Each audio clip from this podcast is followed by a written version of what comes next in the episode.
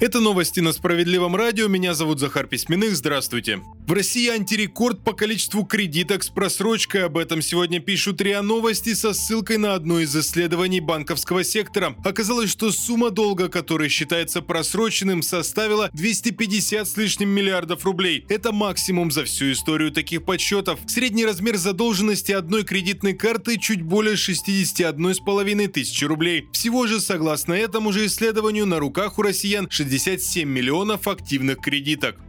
Агрономов, инженеров, слесарей и швей не хватает в России. Именно эти профессии называют сейчас самыми востребованными в стране. В целом же почти во всех основных отраслях ухудшилась обеспеченность компаний персоналом, говорится в обзоре Центробанка. Это значит, что очень многие долго не могут найти необходимого сотрудника. Помимо агрономов и инженеров востребованными остаются и IT-специалисты и менеджеры по продажам. При этом большинство компаний ищут сотрудников с опытом от трех лет. Сейчас средний срок закрытия закрытие вакансий в самых востребованных сферах около трех с половиной месяцев. В России подорожала аренда жилья, об этом сегодня сообщают известия. Как стало известно, стоимость поднялась в среднем на 10-15%. Эксперты связывают это с повышением ставок по ипотечным кредитам и, как следствие, снижением покупательской способности на рынке недвижимости. Люди вынуждены откладывать покупку и снимать жилье, чем и пользуются арендодатели. Добавлю, в первую очередь, рост стоимости аренды затронул самые крупные города России.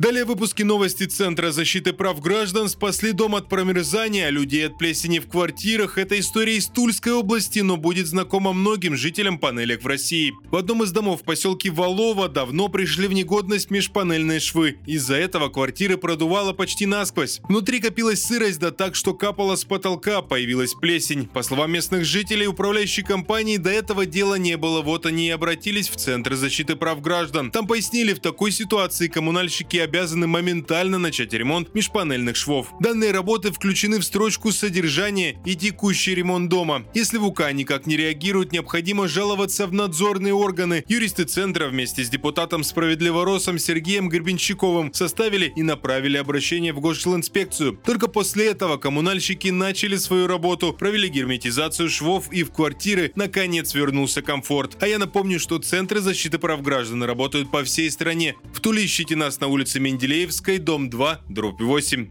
Это все на данную минуту. Оставайтесь на волнах справедливого радио.